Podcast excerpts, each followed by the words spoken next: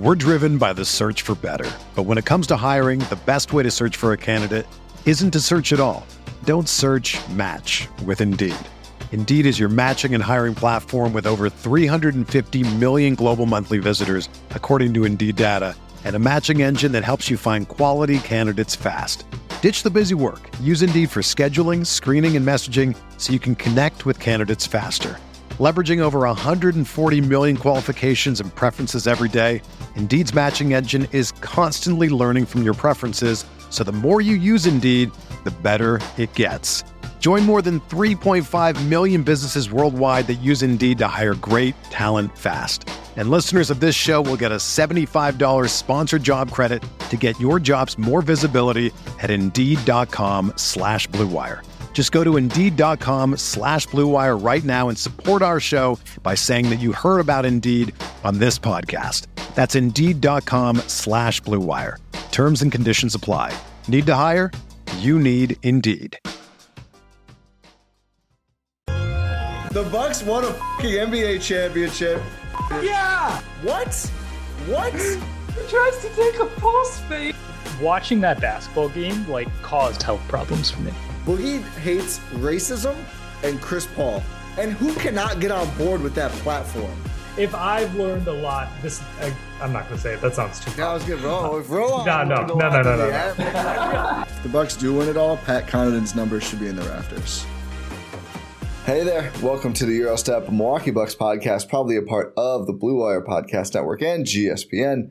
I am Ty Windisch, one of your hosts, joined as always by the best, Rohan Katti. Rohan, sir, happy Monday. We are recording on Monday morning. How's it going? I'm glad you asked, Ty, because I'm actually doing incredible. I did not prep you for this at all, but I have something I need to show the viewers. Oh my God. And it is something that it is now one of my most prized possessions. Oh wow. It is something that you will know right away why it means so much to me. Oh no. Okay, give me a guess. Is it the backpack? No. Oh, okay. I thought you had the 20G backpack. No, it is a signed Thanasis. Oh my God. Card. How did you acquire that? eBay. Oh. eBay. Wow. For the podcast listeners, it is the 2021 Panini Trophy Collections. Wow. It looks super holographic. It is, yeah. And for the YouTube couple pictures of TA. They were smart to get a big close up of his face. TA's a good looking guy. I feel like that really adds a lot to the card. Oh yeah, and the signature makes it look like he just wrote down Ray, which is fine. But Thanasis Ray Antetokounmpo. Everyone calls him that. No, it does look like just Ray. It does look like Ray. Oh man! But yeah, I've had this. I've been sitting on this, and I needed to make sure everyone saw it. Wow, that's awesome. Is that PSA 10? You should get it graded. I should get it graded. To get it full slab. Yeah, it is full slab TA card. But yeah, that is I needed. Yeah, well, that's a great way to start a pod that we have a lot of.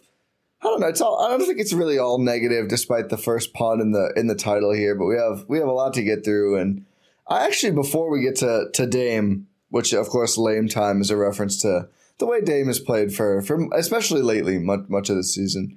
I want to talk Doc Rivers first and just kind of reconvene on that. Overall, I feel like it's been fine. I don't think we have to spend a lot of time on this. He hasn't played the young guys much. We will talk about AJ Green, who has been the big Cali Rivers Curry now, apparently is an AJ Green fan, and that's working out very, very well for him, which is good for AJ Green. He's played quite well as well. But the young guys haven't played almost at all, especially Marjan and Ajax, which is not ideal, but we have gotten quotes from Doc about kind of he knows the vets more from coaching against them, and he wants to get a better idea of what the young guys do. He's been in charge for 4 games now, right? 4 or 5 at most, 4 a week, not very much. So, if it's the rest of the whole season like this, I think I'll be more upset. Right now, it's I'd like to see him a little more, but I'm not. It's not the end of the world for me. Otherwise, though, I feel like the concepts he's been instilling are working pretty well. They've been much better defensively and just solid. I think the offensive process looks very good in most games. They just haven't had – they've had a pretty poor shot-making week since Doc took over, which has cost them in really all of these games. I mean, their losses have been close. Their wins have been the Mavs win was somehow ended up being convincing after being down 25 points in the first quarter. But I just want to see if you have any, like, big thoughts. I mean, of course, this is a huge story. We were all over it during the process. We had to cope about the news. We were in denial. So far, I've been like, yeah, I feel like they're a more respectable basketball team. I see what he's doing, and I like most of it outside of the young guy stuff, which, again, we'll see if that continues to change. AJ Green led the bench in minutes against Utah, so it's not like none of the young guys are playing at all, but just wanted your, I guess, updated Doc thoughts before we get going and all this exciting trades, everything, and lose sight of it. It's just sort of, in my opinion, the Doc Rivers experience has just been it's happened. Like, it's not, I think we're still too early in the process. We've had one game, and that's that, or two games, excuse me, that the Dallas game and the Utah game where it comes actually after a practice. So they have two games under their belt after actually getting a practice in with their new head coach and Doc Rivers. So I think it's still very, very early in the process to be able to really discern much of anything. I mean, I guess we've gotten a lot of just new rotational stuff. We've gotten new defensive stuff, but some new offensive stuff as well. But we're just, a lot of the flaws about this Milwaukee Bucks team comes from its roster construction, which is the hill that especially I've been on about the Bucks and their struggles this season. Is just been, yeah, it's a combination of everything, of course, coaching something, but a lot of it's on roster construction and the way this team is put together. It's not really an ideally built team for the players that they have, for Giannis and Dame, obviously Chris, Brooke, those guys as well. But it's just, I still think it's too early. My thoughts are just sort of, I still have these existential crises of, oh my God, Doc Rivers coaches this basketball team and all that, but we shall see in the coming games and after the trade deadline especially.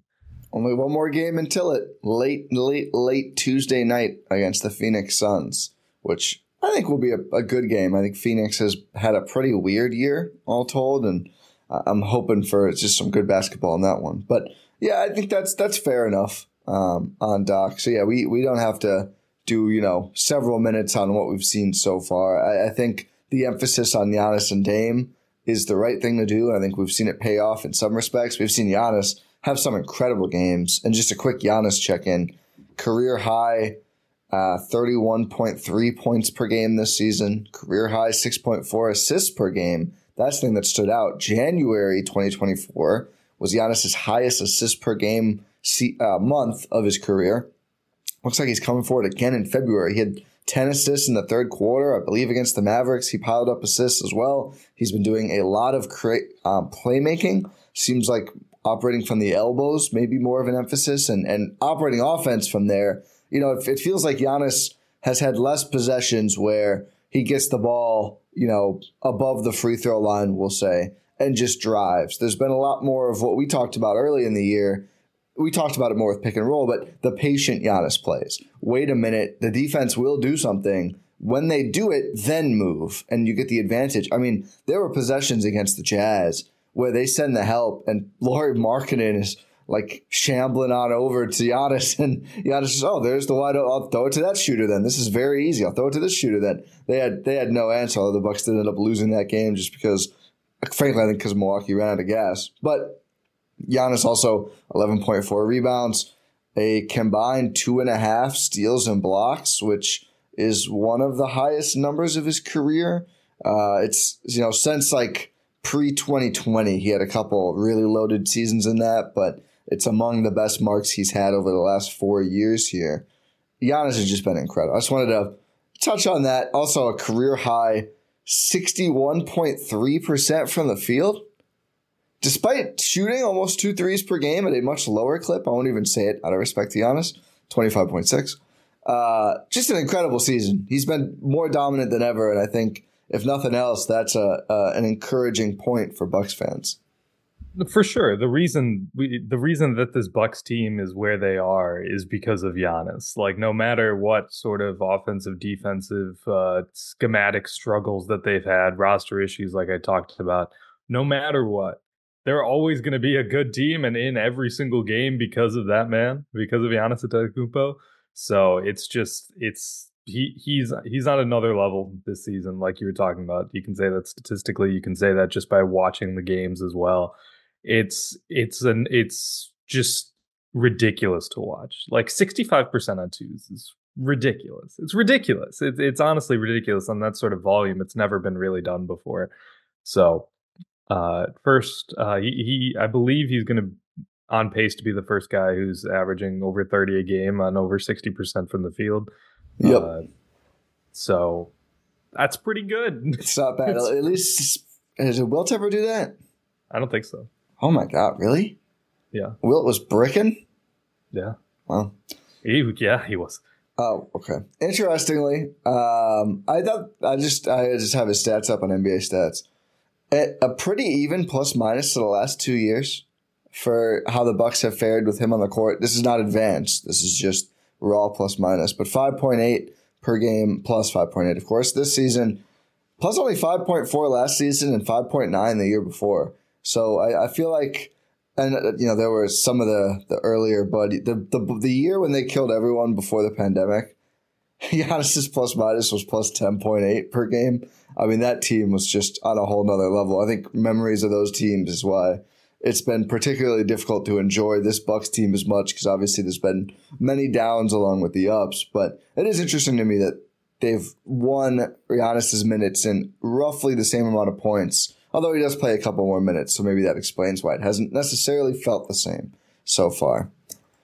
Okay, let's talk about Dame, Rohan. I think it is maybe like the biggest conversation we can have. I mean, you mentioned, you know, the roster not fitting well. I think that is a good point as well. And it's something that I've also said and I agree with you on. I mean, how many losses this Bucks season are wins if Dame just plays like anything close to the Dame that we had seen for the 10 years before this one? More than two. That's for sure. I'd say so. Last night was another one. Certainly, there's one at least I can name very specifically, the Utah game where I think the Bucks were running out of gas. Utah, who had not played since Thursday, another home game for them. The Bucks were second night of a road back-to-back at elevation, on the road trip, all the stuff, but played incredible for three quarters and just lost the plot in the fourth. Needed someone to step up and hit a shot. No Chris Middleton, no Brooke Lopez. So obviously it wasn't going to be either of those guys. And Dame just could not do it. Had another just really bad shooting night. I think overall his defense has been okay, but sometimes it does feel like the frustration of either not getting calls or not hitting shots can carry over to that end. On the season, still averaging 24.9 points, 6.8 assists, and 4.2 rebounds, but shooting just 42.5% from the field and 34.7% from three. 47 games in. It's just not good enough, not what the Bucks certainly hoped for when they traded for Dame. Obviously, we're both disappointed. I have thought that, you know, the new emphasis on him with the ball more and actually getting screened for, which it did work against Dallas. I counted 5 different Bucks players set screens for him in that game as he was 10 for 11, but did not carry over to the Utah game. I mean, what is your concern level like for Dame going forward and in the playoffs? Because clearly, I mean, he's had great moments this season, but on the whole, in the aggregate, has not been what we had hoped for when the Bucks swung that trade. I think it's what I'm concerned about, and what the issue is at large for me is just a consistency issue, because we've seen that he's capable. Like, just take this back-to-back, for instance. In that Dallas game, he's on another level. He looks better than the guy you ideally traded for. I mean, what does he do in that game? He has 30 points on 10 of 11 from the field, and then just the next night, you just you put up 12 points on 18 shots. It's just a consistency thing, because we've seen these great games from Damian Lillard this season, but we've also seen these not great games from Damian Lillard. It's a consistency thing that's really an issue for me. It's what can you expect from him on a night-to-night basis? Not really like, hey, are you capable of doing this? Because we know he's capable of doing this, and it's not just a oh, there's 10 years of experience of him doing this. No, we've literally seen him do this in a Bucks uniform. Put up great shooting numbers, have incredible games where he looks like one of the best players in the world. We've seen that. We've seen that while he's been a member of the Bucks. But we're not seeing it every night. We're not seeing it every night. And I don't know necessarily what it will take to get him to play that level of basketball on a nightly basis. Not even that level of basketball, just like maybe take it down a notch, but you're doing that consistently. I don't know what it's going to take, because this is really unprecedented for Damian Lillard. This is not something where you would say, oh yeah, Dame's just this guy. He's kind of wishy-washy. He does this now and then. You know, that's just not who he is. That's not who he's been throughout his career. So to say, oh, what's the solution to just be having Damian Lillard play like Damian Lillard every game? I don't know, because he has the ball in his hands a lot more, like you mentioned. He has like more of a control over the offense than he has. He's playing well defensively. Like he's not really just letting guys get past him. He's fighting on the defensive end. So I don't know necessarily what it is. This is really confusing for me. It truly is, because like you mentioned, this is not what we really expected when the Bucks swung for the fences and completed this trade. And to be clear, I still think it's an amazing trade, and I think it's going to pay off, because in the playoffs, his game just takes new heights more than what he puts up in the regular season, which is already like an incredible bar. But which is to say, I'm not really too worried, like I started off this rant by saying, but it's concerning. It's concerning because you can just see, like I mentioned earlier, in just this 2-game sample, you can see the highs and you can see the lows, and without really anything changing too much in terms of like his role, his amount of touches, all of that stuff. So it's just a little concerning to me. It's a little concerning, and especially because there's only, what is there? That was game 50, so there's only 32 more games left in this regular season. There's not too much time to be able to tune it up. Yeah, in the post-Adrian Griffin era, which is now 7 games of Milwaukee Bucks basketball, 3 for Joe Prunty, 4 for Doc Rivers, Dame shot 38% against Cleveland, 29% against Cleveland, 50% against the Pelicans, 38% in Denver, 39% in Portland, 90% in Dallas, and then 27.8% in Utah. So yeah, literally, like I think it's not really a topic of convo if Dame shoots 60% against Dallas and then like 45-50% against 3 other teams. Like, just distribute that a little better. It would be nice to see kind of a trend going up with, you know, again, the changes. I know Doc just got in, but you know, hopefully we do see that. I know Dame has talked about like his personal life has been very trying and difficult, you know, going through his divorce that's been pretty publicized now and everything, and being away from family in Portland, and certainly understand and emphasize with that. However, like still just need, you know, I think it's fine to give the guys some grace. It's also not unfair to say just not playing at a high enough standard, certainly for the amount of shots he continues to take. So hope everything is going as well as possible for him, and they're able to find some, you know, more time to spend with family and all these things. Also hoping that he can just really get back to something close to the level that we're used to seeing. I mean, I really don't think he's like physically cooked. I mean, he's dunked twice in the last week. Like, I think it still looks like Dame. I just think something is not there. Dealing with an ankle tweak. Yeah, also as well. He kind of re-aggravated it against Utah. I think he had been dealing with it earlier. The numbers are kind of similar to that injury season a couple years ago. So I am hoping that, you know, playing in the fake game, but otherwise the All-Star break maybe can be good for him, just to take some time off. I've heard from Portland people that like Dame is not one who ever wants to miss games. So he may be playing through the ankle and who knows what else. He's taken a lot of contact and shots this year. So hopefully he can take some time around All-Star and then maybe come back a little refreshed as well. The Bucks schedule these next couple of weeks. I kind of hope he gets a day off as well, just to kind of help with all this, because they have back-to-backs at the end of this week, early next week. I think it's in an 18-day stretch. They have 4 back-to-backs. We just did one of them? Yeah. Or 2 of them. There's been two since Jan 26th. Yeah, so they have. It's literally, I think it's like what, Friday, Saturday, and then they're off 2 days, and then Monday, Tuesday, or something. Yeah. So they have a Thursday, Friday, off 2 days. That's it, against the Wolves and the Hornets, and then a Monday, Tuesday back to back against the Nuggets and the Heat. Disgusting. Which is just horrible. At least they're all at home. This has been a brutal part of the schedule. It is. It truly has. But at least all four of those games are at home. Yeah. But anyway, yeah, I mean, Dame just has to be better. I mean, I see so much like, you know, they're cooked. He's washed. He's not the guy. The trade is a loss, whatever. And I understand why people have these strong reactions. We just have so much history of Dame being awesome. He scored 70 points in a game last season. His numbers were incredible for the whole last regular season. I don't think he looks like a significantly different player. I think sometimes he does look just to be a little like moving gingerly. I think he's taken a lot of contact and not gotten a lot of calls this year. The shooting has just not been good enough. I'm still just optimistic he's going to figure it out and pick it up because he's Damian Lillard. Like, this isn't – they didn't go get like Jalen Green, right? They didn't go get an unproven player and hope. They got Dame. Like, I just think he's going to be Dame. I think he's going to figure it out. It's been a big adjustment. And I understand people are sick of waiting. I mean, I am too. I called the pod lame time. This has been very lame, but still, I'm a believer that the talent is there, that this team will figure things out, starting first and foremost with Damian Lillard. It's also, this is not the time to judge the trade as well, because you don't get Damian Lillard to put up regular season wins. You get up, you get Damian Lillard to put up postseason wins. I mean, we've had the last couple, like Drew Holiday was an all-star last season in terms of like his regular season performance. And that's not how you want to judge a player.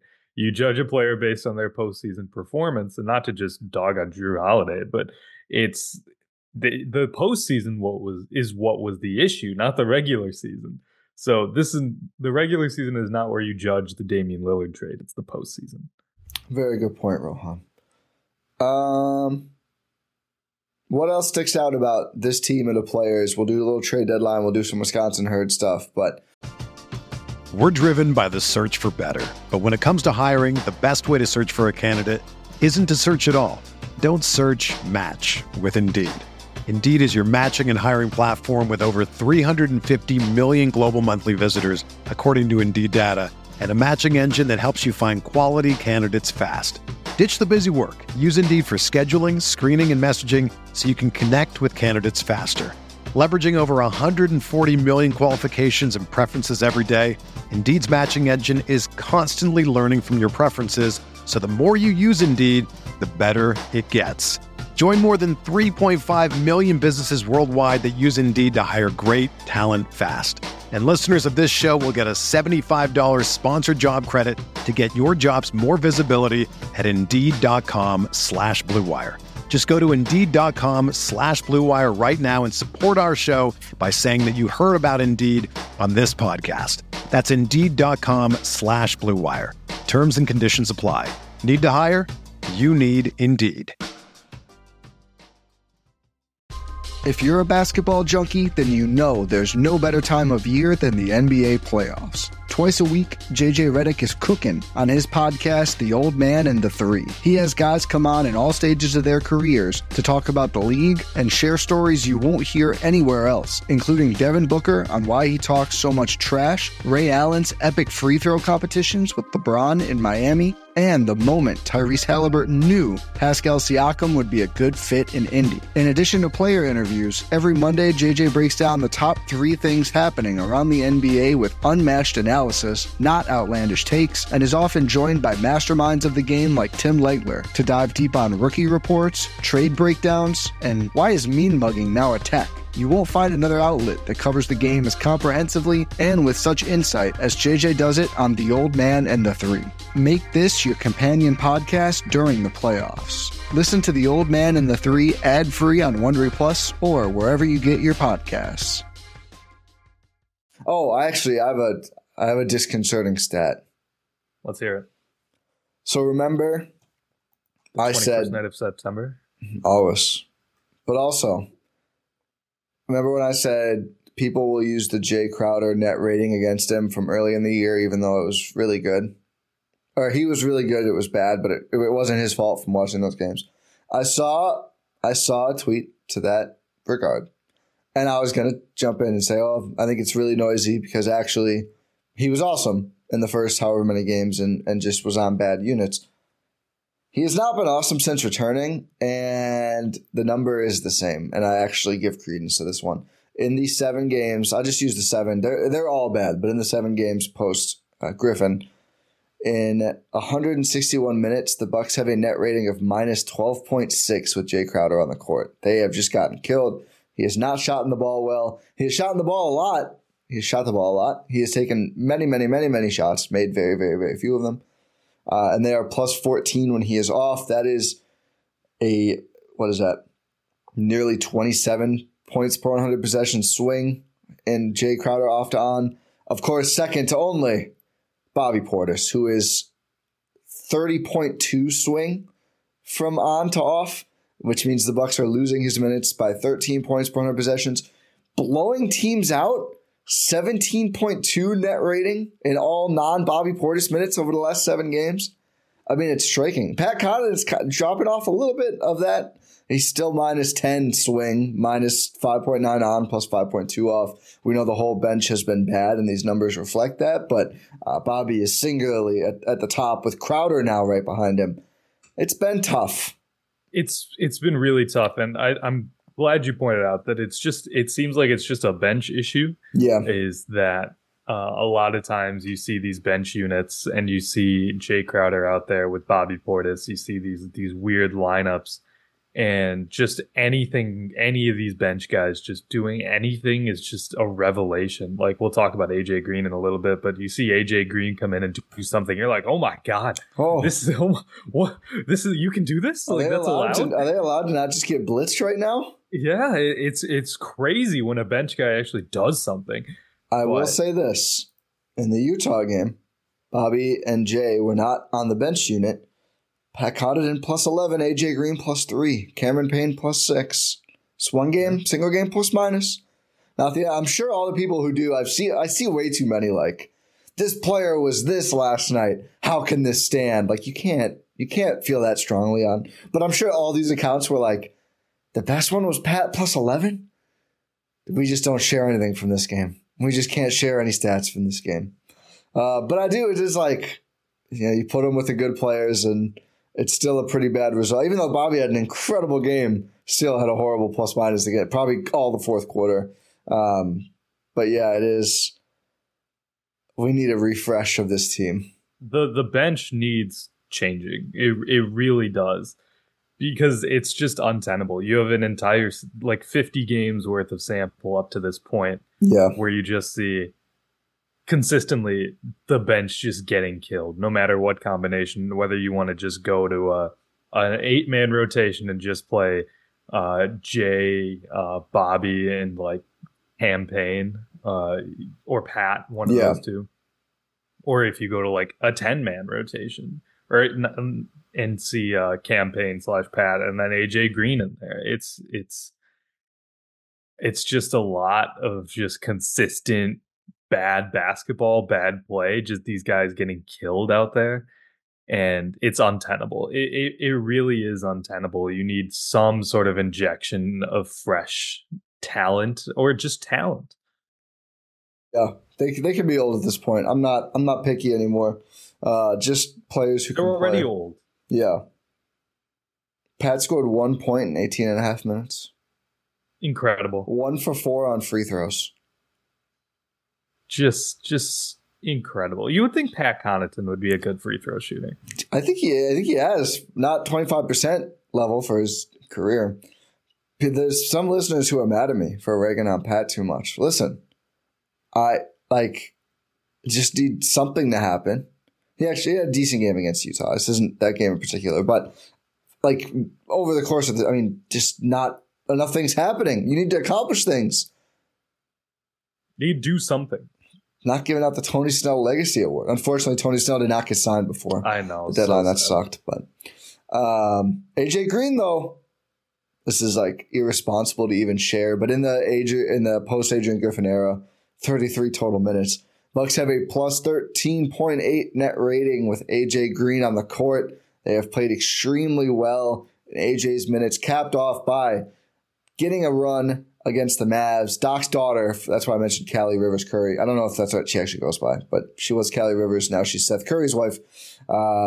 Mentioned that AJ Green can play, and then he played a lot the next game. So clearly impressing Doc Rivers' daughter is the way onto the rotation. AJ Green in nearly 22 minutes. Did it work for Seth Curry? I'd have to look it up. I would imagine Seth Curry played. I know. It's just very funny. I know. I'll leave it. 10 points for AJ Green, 5 rebounds, 2 fouls, no turnovers, 3 for 6 from the field, all threes, plus he knocked down his one free throw. And just looks very sound out there. Every time he gets run, you're just like, oh, actually, he just defended Jordan Clarkson extremely well and forced him to take the ball back out to the perimeter or forced a bad pass. And, oh, Colin Sexton, he kind of got – I actually thought there was going to be a steal in there too. I thought at one point he managed to swipe the ball away from Sexton on a drive, but contained drives very well, continues to be a good passer, had a beautiful – corner pocket pick and roll pass to Robin Lopez, of all people, that, of course, did not end up rewarding him with an assist. Robin 0 for 2 in 4 minutes. He played 4 minutes in back-to-back games. I don't want to talk about Robin Lopez anymore, but AJ I will Green, say Doc Rivers after the game was like, yeah, maybe I could have played Robin a little more. I was like, oh, maybe not, actually. Get back to him, Brooke. Hope everything's going well. I mean, I wouldn't have minded some more Robin Lopez in that Utah game. When they put him in is when the first lead fell apart. But it also fell apart without Robin Lopez. At least if you get Robin Lopez in there. I'm telling you what, man. He might be the best screen setter on the team. He probably is. That dude's wide. Yeah, oh yeah. I've never said he's not big. That dude's a big dude. I hope we never see him in the first 3 quarters. He should try cutting his hair. Yeah, what if it's weighing him down? There's a lot of air resistance. It might be. Can we run the physics on that? Sure. Let me just do that real quick. You should present how much faster he could be just by cutting the hair. Both less weight and less wind resistance, less drag on his head. Clearly, it works for Brooke. Yeah, maybe that's why Brooke's able to get back on defense. See? Yeah. But Robin Lopez, unfortunately, had his patented hook shot just absolutely stuffed. Was that Kessler? Walker. Yeah, oh, Kessler, my God. Yeah. Walker Kessler. And it's like, oh, my God. If you can't do that, what is it? Isn't the whole point of that shot that it at least won't get blocked? That's the whole reason you do that. It's supposed to be a not blockable shot, and it was very blockable. It was very Kessler. Blockable because he had the release point past his head. Yeah, he brought it so far. He does shoot them kind of weird like that. It's not a true hook shot. No, it's more of something. It's like a push shot. Yeah, it was almost, he does sideways. Yeah, I'm messing up my camera focus here, but it's almost like part of a, what's the thing where you throw the heavy thing? Shot put. It almost looks like it's part of a shot put or something. It does a little bit. But, hey, maybe we're going to see more Rolo if Brooke is out. Hope all is well with Brooke. Yeah. But maybe I joked before the Mavs game, hey, maybe Doc's still getting to know the lay of the land, getting to know these players. Maybe he thought it's just Brooke. He's just wearing a wig. At least for 4 minutes each game he did. He might have thought that. And he's like, oh, wait, no, that's Robin. No. Let's get him out. Only 2 shots in 4 minutes. That can't be Brooke. That's what he would say. Oh man, I want it to be tea time so bad. I know. I thought he was really going to make I think his second shot was the three. I was like, oh, I think that looks pretty good actually. But alas. All right, let's talk. AJ Green. Talk about AJ Green. AJ Green looks solid. It's nice to see bench players actually going out there and doing something. He'll put up shots for sure. He had an audacious heat check in that Utah game, that a 30-footer that he put down, and it's just it's great to see. It's great to see people actually, taking advantage of that GSPN bump.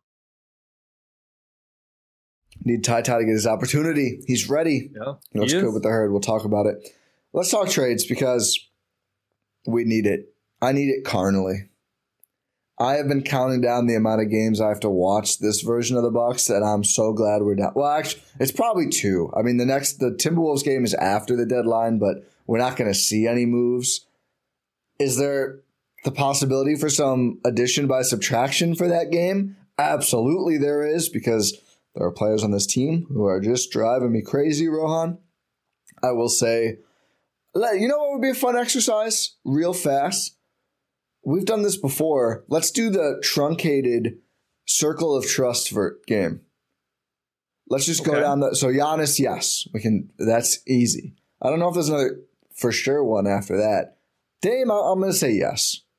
Yeah, I'm going to say he's hurt me, but I believe still. I believe. Chris for sure. Yep. People have been out. I don't care. You got to trust Chris. He's looked really well.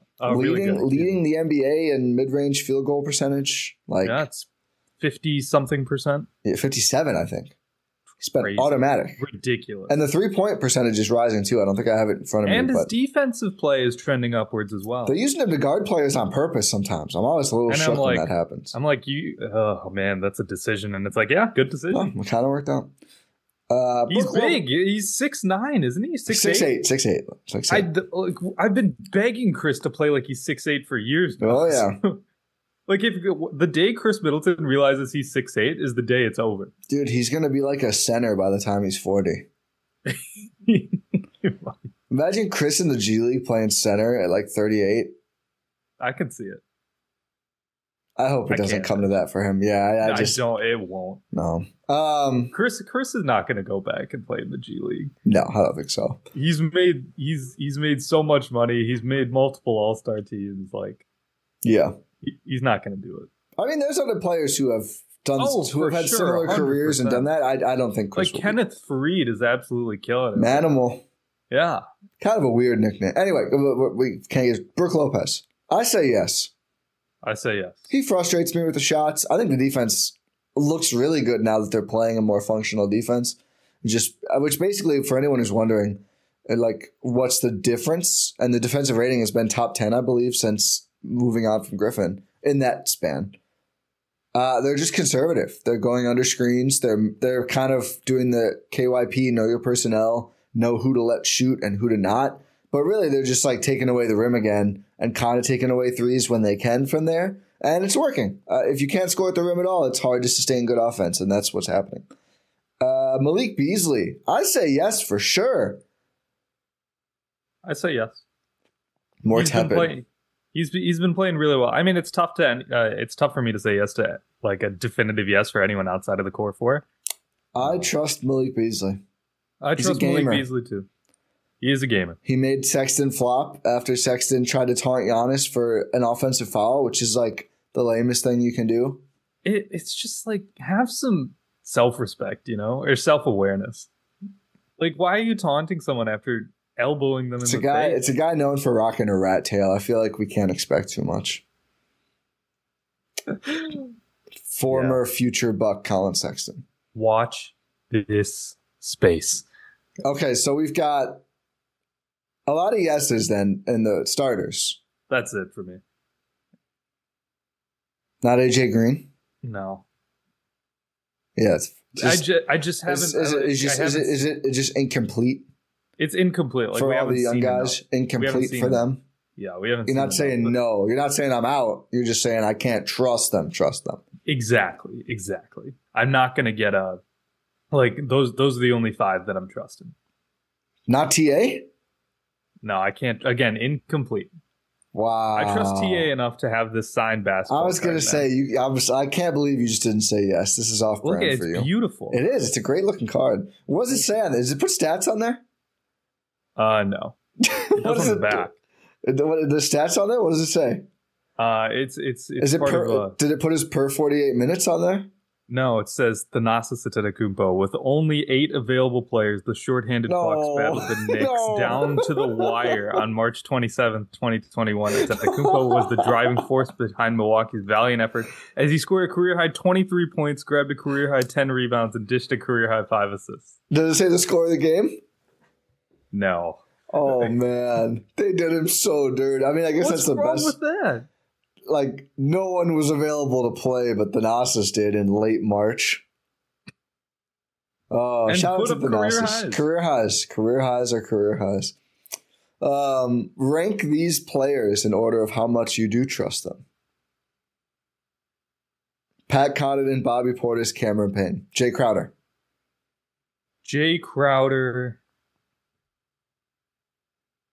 Pat. Bobby Cam.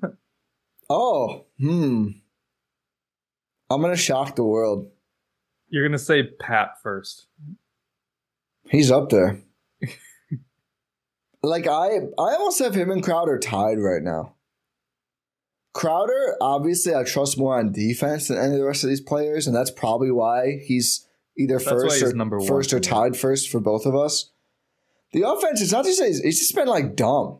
He's, like, taking all these step backs. Like, stop doing that. He's at a quick trigger on his threes. And, like, that's fine if it's a catch and shoot. Like, he'll catch, dribble, go around a half. It's like, dude, Dame is right. I know Dame hasn't played that great, but it's like, come on, man. I wonder if that's the reason. Everyone's like, yeah, if he's not making it, why not? I'll shoot it.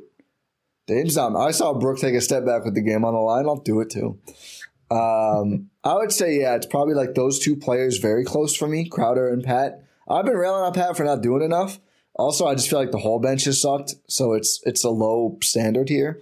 And I think he's mostly like I'll say Crowder then Pat. Here's the distinction: like when they asked Pat to guard a guard on the perimeter, it's just curtains. Like they're just at the rim immediately, like no resistance. They just go around him. It's the Maginot Line.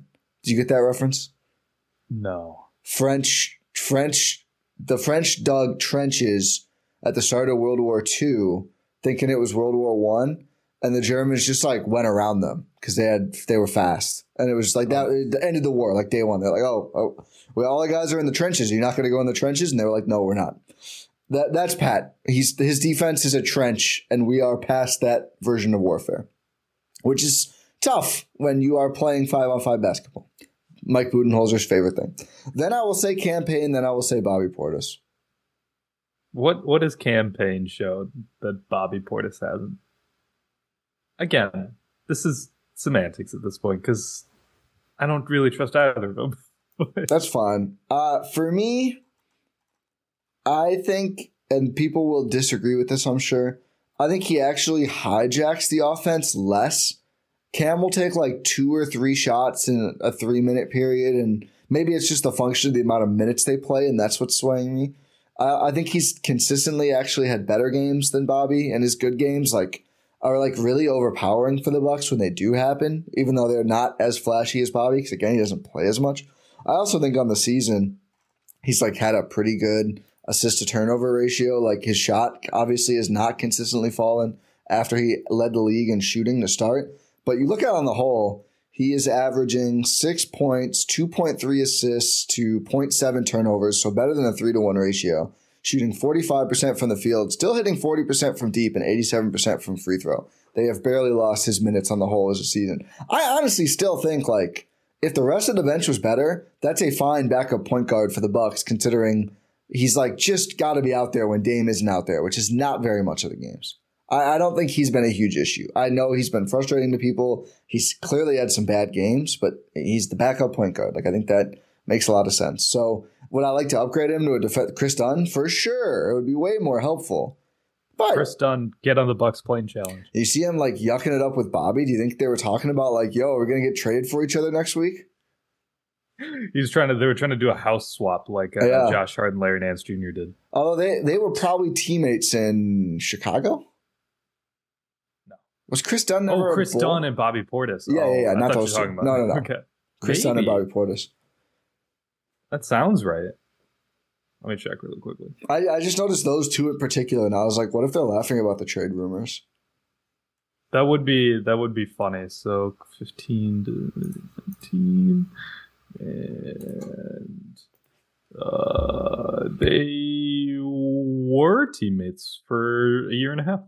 Nailed it. But let's talk trades. Yeah, let's talk trades. Josh Hart, who do you want? Jr. Who do you? We did our trust tiers. It's not good for the bench. It's not. I don't trust Robin Lopez. No, I mean I sort of do, but I don't know how. But I don't want to unpack it right now. You know, I get it. I get it. You're just like, I'm with one brother of a starter. I'll be with them all. Yeah. If the Bucks had Justin Holiday years ago, you've been like, he's good, dude. Mm-hmm. Ignore 31% from three. He can hoop. Yeah, exactly. Hey, Justin Holiday's played with Steph Curry, you know? So is Marquise Chris. We'll get to him later. Who do you think the Bucks are going to get at the deadline? One of the guys from the Nets. Why do you sound so disappointed about that? Because there are other options you can get, like, and I fear they're going to get like the wrong guy from the Nets. If there's anyone from the Nets I really want, it's Dennis Smith Jr. It's probably Dennis Smith Jr. I disagree on that. Would you rather you want Royce O'Neal? I would rather have Royce or DFS, yeah. Even knowing it'll cost more salary. To me at this point, if you're like, oh, you could get this player, but Bobby has to go out in the deal, I'm like, okay, that's a win-win. Yeah, it works. I know we played well against Utah. I'm sorry. Am I hating? Maybe. The play has just been very bad. Or Pat. It's like, oh, it's like the difference between Robin Lopez or Cameron Payne going out and Bobby or Pat. I'm like, that's negligible. They just have played poorly all year. Yeah, hate to say fair. It. Would like for them to just turn it around. But if you can get a Dorian Finney-Smith or a Royce O'Neal, who I think both have played pretty well this season, I am all in. I'm waiting to deep dive until post-move, so I don't want to end up... It's like the draft. I don't want to research a ton of players, and I don't take any of them. But I think they're going to make a trade with the Nets. I don't think they're going to get DeJounte Murray. I don't think they're going to get Bruce Brown. I don't think they're going to get Chris Dunn. I think Bruce Brown's on the menu. I think Bruce Brown's on the menu for sure. I just don't think they will. Should they? Maybe. I'd like Bruce Brown on the team. I've heard he's not necessarily a stopper. I don't know. He's not necessarily. He's more of a team defender. Yeah, which maybe is just fine. That's exactly like that's okay, especially if you have him and Jay Crowder. Yeah, that's fine. Like you take that. Would you give up the Portland second and one of Marjan or Ajax or AJ Green? If you have to outbid a team to get him, maybe. Are you getting anything else in the deal? What's the salary? I mean, it's always Bobby and Pat. It almost it has to be. I don't know. It depends on the context for me. I'd give out the Portland second for sure. I'd maybe give out your other second round pick instead of trying to give out one of Marjack's if you can. Yeah. I think the Raptors probably want the young guy. Who knows? I mean, they got Jordan Wara now. They got their good I saw a tweet from a Raptors fan last night. It's like Jordan Wara should have played down the stretch. I was like, oh, they're really in the dirt. Oh my god. No, yeah, I saw a tweet that was like, that's horrible. It's like, man, I can't believe Jordan Wara is not in the healthy rotation. It's like I can believe it. Let's not take for granted even this version of the Bucks, folks, because we could be having these conversations. Yeah, we were like 2 years ago. Not really. No. But we were always like, hey, is it Jordan Wara time? For Jordan Wara, it was always Jordan Wara. Yeah, time, but he never had the question. This is too much Jordan Wara talk. Yeah. I think if you can get Bruce Brown, you do it. I don't think they will. I think there's going to be another team that outbids them because this is a team in the Bucks who don't have a ton to really deal with. And there are other teams who have assets that are trying to gear up for the postseason because it looks open. Like, unfortunately, Joel Embiid is having surgery for his torn meniscus and there's no timetable really for his return, unfortunately. But the Sixers might be out of it. So there's just a window, really. Like the Knicks and the Cavs, like these are two teams that are really, really gunning for it. If the Cavs win today, on Monday, they're second in the East. Like this is a wide open Eastern Conference. Yeah. I don't know if the Cavs have the salary to get him. I think the Knicks are probably one of the more frightening ones with the Fournier expiring. Hey, you know, the Knicks might just get LeBron, so who knows? Yeah, that would be pretty crazy, huh? Julius Randle and Evan Fournier for LeBron. Yeah, who knows? Why would the Lakers? To get something? They'd have to throw in all the picks, dude. I'm not trading LeBron for Julius Randle and Evan Fournier. I'm not doing that. You're Leon Rose on the phone to me. You're like, but Ty, if I'm like his GM, Rob Pelinka, whatever, he wants out. You have to respect his. No, I don't. I don't at all. I pay him $40 million a year. I'm not taking back Evan Fournier and Julius Randle for LeBron. Oh, he'd like to leave. Leave in the summer. I don't care. Oh, you're not going to do anything this year. You know what? I'm not going to do anything with LeBron. I'm not going to not do anything with Evan Fournier, who you sent home for a year and a half. That's fair. Hey, homecoming for Julius Randle. Great. I can't wait to watch Julius Randle and Anthony Davis, the most disgusting, sick basketball you could ever conceive of, with D'Angelo Russell running the point. And that is Rui, a horrible Rui at the three. Oh, this is awesome. That is a horrible thing. Despicable. I hope Julius Randle gets well soon with that dislocated shoulder. Yes, for sure. 100%.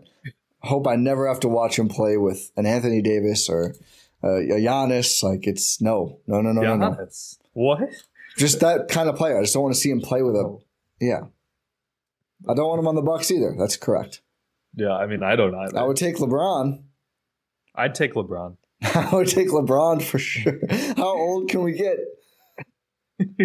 Hey, can the Bucks trade for LeBron? You're asking who are the Bucks going to get? They're going to get LeBron. They should go get LeBron. Yeah, why not? Or just get Anthony Davis and just teams will never score. You won't either, but that's okay. Yeah, the Bucks won't score, but neither will the opponent. It's okay. And the one out of every three games where Anthony Davis is a mid-range assassin, they'll be really good. In the other two games, they'll win 85-80. Real hoops are back. It'll be bad boys Pistons basketball. Yeah, really would be. Who do you think the Bucks are going to get?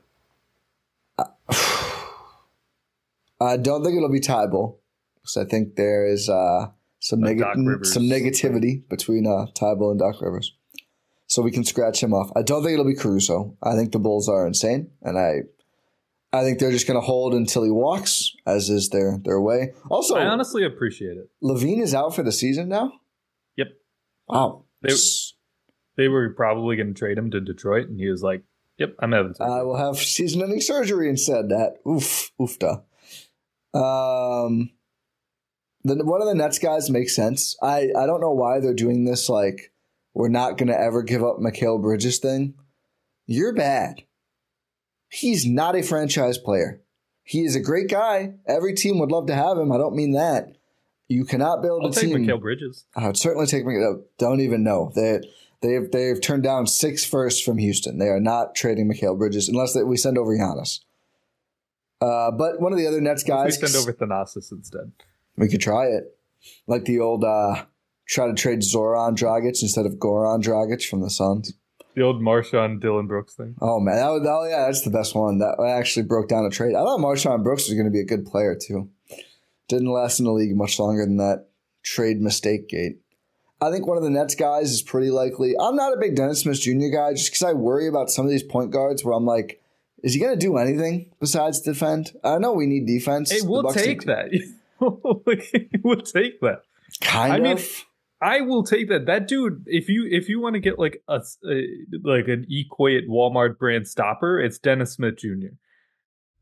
Yeah, I suppose I would rather get him and a player who I'm like, okay, I think this player will always be useful in the playoffs, and that to me is like a Royce O'Neal, Dorian Finney-Smith, Bruce Brown. I mean, if you can get both of them, if you can get a DFS plus Dennis Smith Jr., that'd be cool. I think DFS and Royce would make a lot of sense as a package. The Nets don't value that highly because those are the oldest. Or Dennis Smith Jr. isn't that old, but I think he's an expiring deal. Royce is older than DFS. Yeah.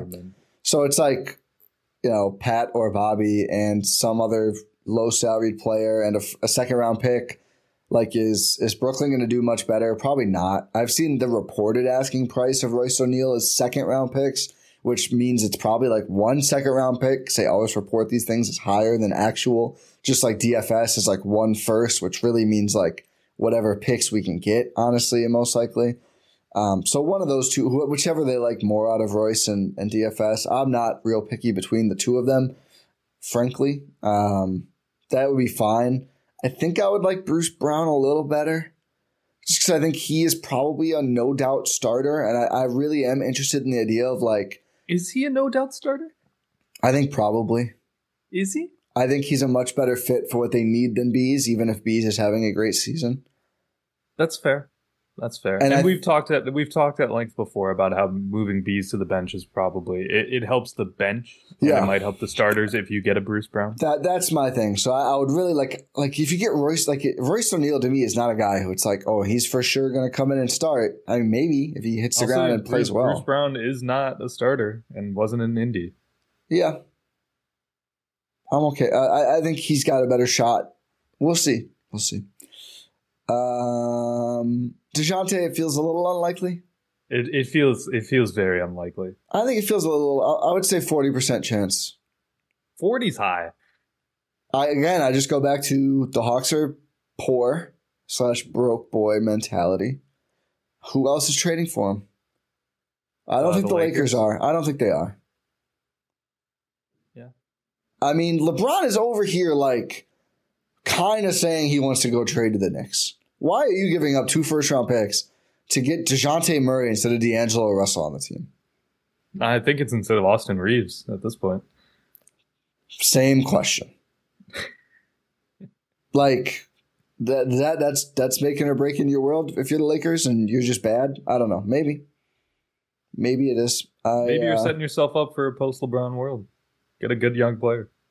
Fair. They are a team to me that sits on their hands a lot more than I probably would have with LeBron on the team. Maybe they're going to try and undo that now with a bunch of late moves. They won a title and we're like, let's do a 2011 Mavs. They were like, let's get rid of all the players who helped and just have no spacing for 4 years. And somehow it hasn't worked out, shockingly. Outside of them, though, I don't really know who else would really trade for it. Maybe the Pistons or the Spurs or like some bad team. I don't know. Maybe it's unlikely.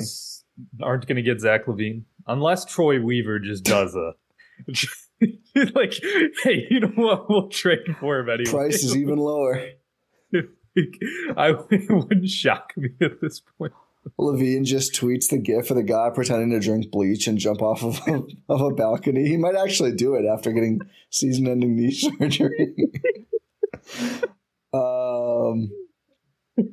That'd be amazing. I would still go crazy.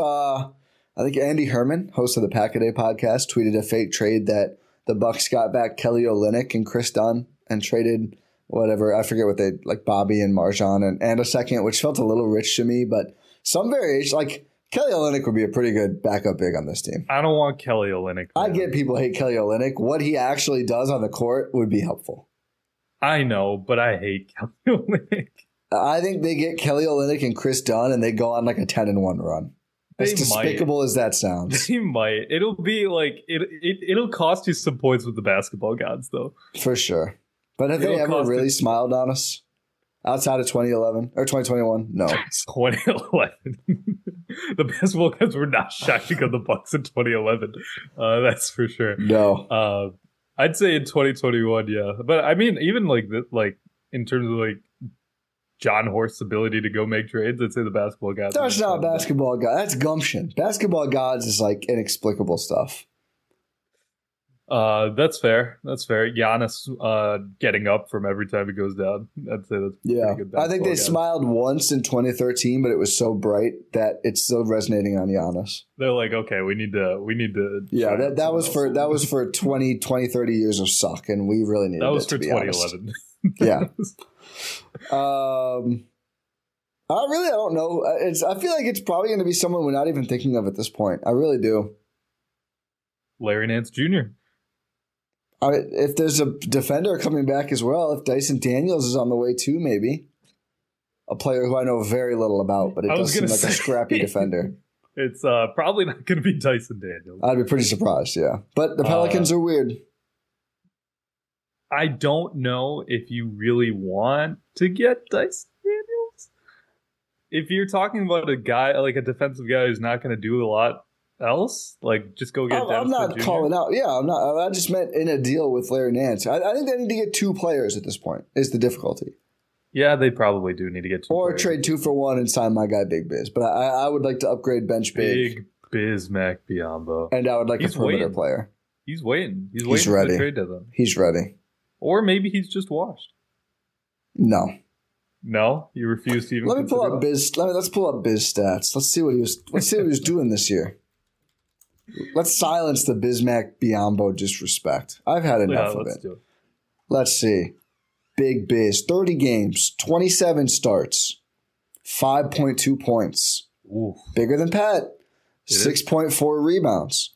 Ooh.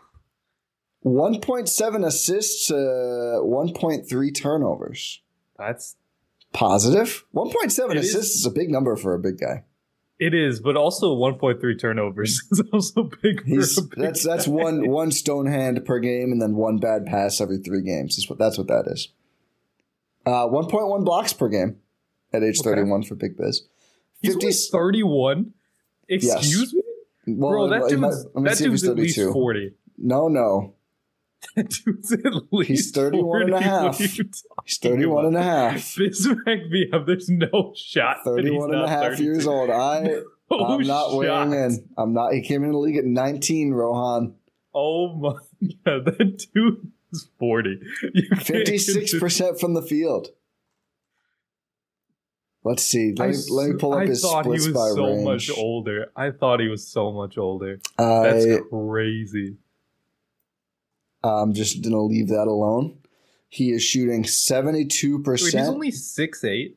Yes, he gets it done, though. He's shooting 72% from 0 to 3 feet, 41% from 3 to 10 feet. No other makes anywhere else on the court. That's all we need. I don't need to pull up the Thanasis stats from last week. Oh, God. He has made more shots this year than T.A. in his career, I think. Don't say that, man. I just got this basketball card. You love that card. Maybe not. Pretty. 67. No, TA's probably made more than 67. It's so pretty. For those listening, describe the colors. Whoa, my tab went crazy here. No, TA's tripled him up this year to his career. We're good. Okay. Coming up on 200 made field goals for Thanasis. Let's go. Let's get some more in there. We might be on the way trade deadline day if the Bucks are as active as we think. Is there anyone off the wall that you've been thinking about? I'm trying to think a team. The problem is that there's just so many teams that are in it. There's not a lot of sellers at the trade deadline nowadays. There's just not a ton. You like maybe I don't know if there's anyone from the Hornets who would make sense.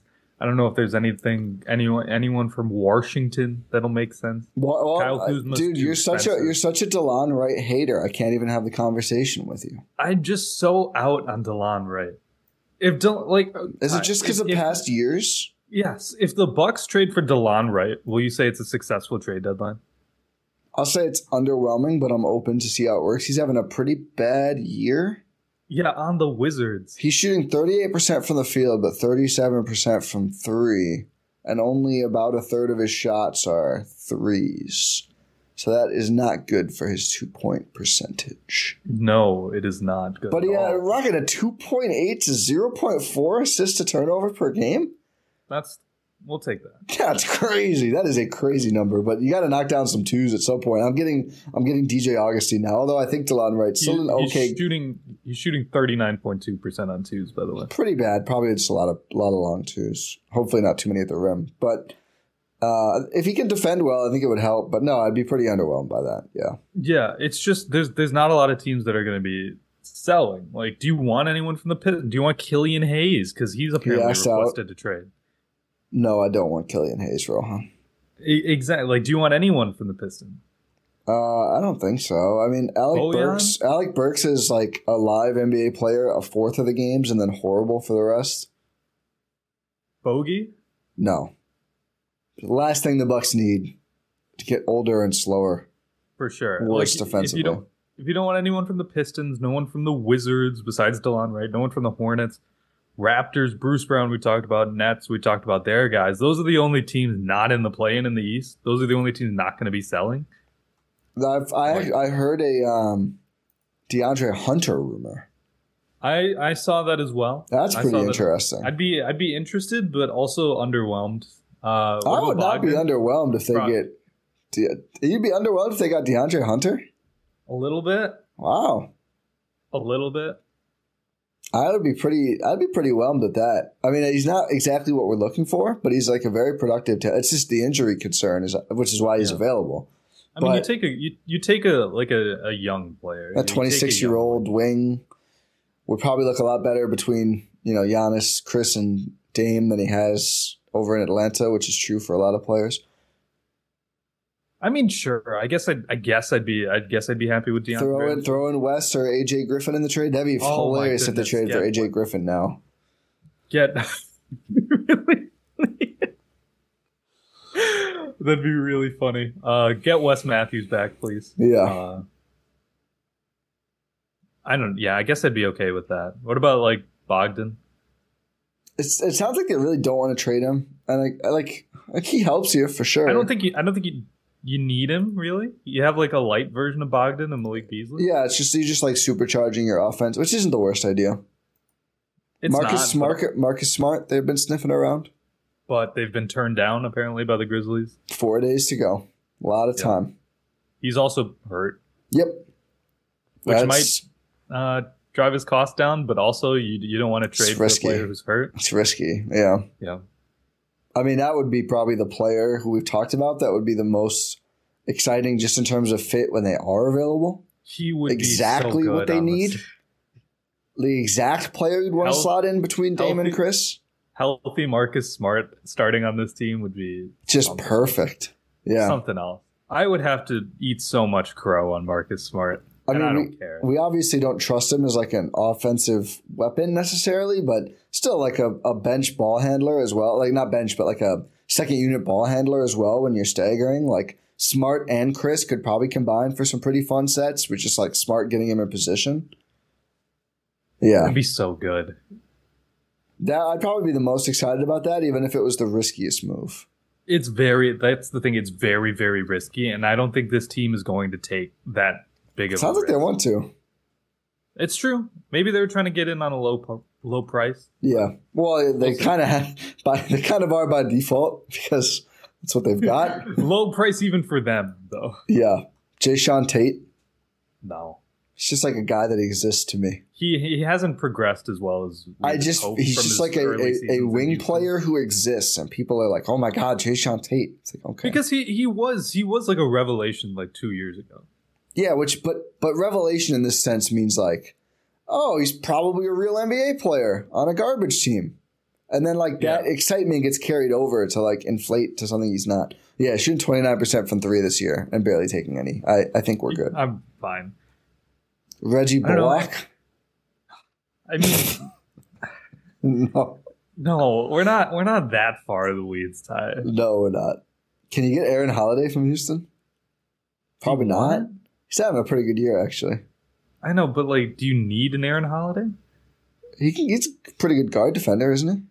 I guess, but like, you want a bigger defender than Aaron Holiday. Like, if you're gonna go get a cheap like small defender, go get Dennis. You're gonna say Dennis Smith Jr. Dennis Smith Jr. Can I not have a guy? You've been talking about Biz for like a year and a half. Can I not have a guy? It's very relevant. He's right there. He's waiting for the call. What about other Bulls? So with Dennis Smith Jr. We're talking about Biz when he was on the Suns. I was right to do so. Ayo Dosunmu. I just said, like, yeah, I don't know enough. That's Javon Carter. Having a pretty bad year. Not the best year for Javon. Which, I mean, low price of entry. Yeah. Yeah. I wouldn't hate it. What if it was like, let's say Pat and, I don't know, Campaign would make sense for Torrey Craig and Javon Carter. The Torrey Craig revival tour. Yeah. It's like just two helpful defensive-minded bench players. I mean, like you're maybe throwing. I would try to just not even throw in a second-round pick, to be honest. I think that the pitch there is like, we'll take this Javon Carter contract you clearly already regret because he's fourth or fifth in line and point guards on your team because your roster makes no sense and you're cheap and you're stuck with Zach LaVine for at least another year now. Like that, so I think that to me is like, if that is in conjunction with another move, like okay, can you do that and then trade Bobby in a second for a Royce O'Neal or Dorian Finney-Smith, and then it's like we just have a whole new bench group now. Yeah, maybe that fills more needs. You're not loving that, Javon and Torrey Craig. Not a ton. No, but. I mean, I'd take it at this point. This bench just needs something. I think if that's your big trade, it's underwhelming. I do think it would help. I think it would help too. If it's like a secondary move, I wouldn't be horribly upset at it. Yeah. Do you want Onurelp Bitim? Do I want what? This is a real player for the Chicago Bulls this year. Who? I don't know. Not 79 Drell. 78 Drell. Someone drill. One of their two ways. Let me look at Brooklyn stats here. People have mentioned Lonnie Walker IV on a minimum. Yeah, it's just like playable wing, having a really 43% from deep this year. I wanted him instead of Jingles last year. It would have been nice. DFS is 38% from three. Royce O'Neal is 34% from three. Yeah. I wish his contract was half the amount. I'm not entirely interested in a buy low on Dinwiddie, but at $20 million, a guy who is shooting 32% from three and 39% from a player who's been rumored to actively be on strike is just also nuts. Yeah, that also that yeah. You ever just play so bad that your team thinks you're on strike? Just I can't say that I have personally. Let's just not trade for that guy. How about that? That's pretty fair. Dennis Smith Jr., of course, kind of shocked he takes 2 threes a game, but 26.7% from deep. Hey, you win some battles. I think this, to me, is like a deadline that makes sense to make a volume play. If there's ever been one, this is a deadline where it's like, let's move 3 players out and bring 3 players in, even if none of them individually are as exciting as a Jay Crowder or a PJ Tucker. I think it could still work out. But you got to do something. Let's do a 20. What year was that? 18, 17 Cavs?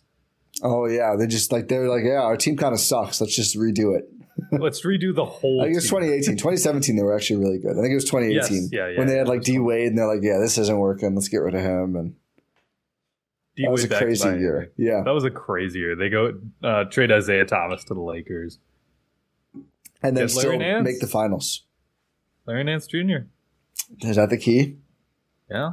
Hey, we'll get that weird BR edit of him turning into Patrick Starr after dunking on someone. So. How do you feel about the double prove it trade of Bobby for Grant Williams?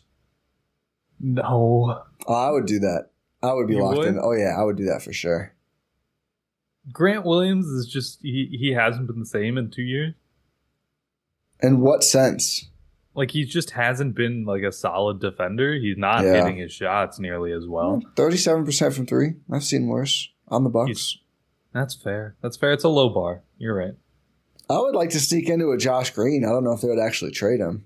I don't know what they're doing. I don't know. They probably wouldn't. They have, like, 3 guys who are sub 10, 5, and 2 assists or something in big minutes, and they're rumored to be interested in another one, Dorian Finney-Smith.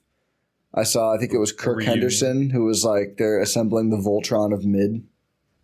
And Josh Green was on this. I was like, oh, is he available?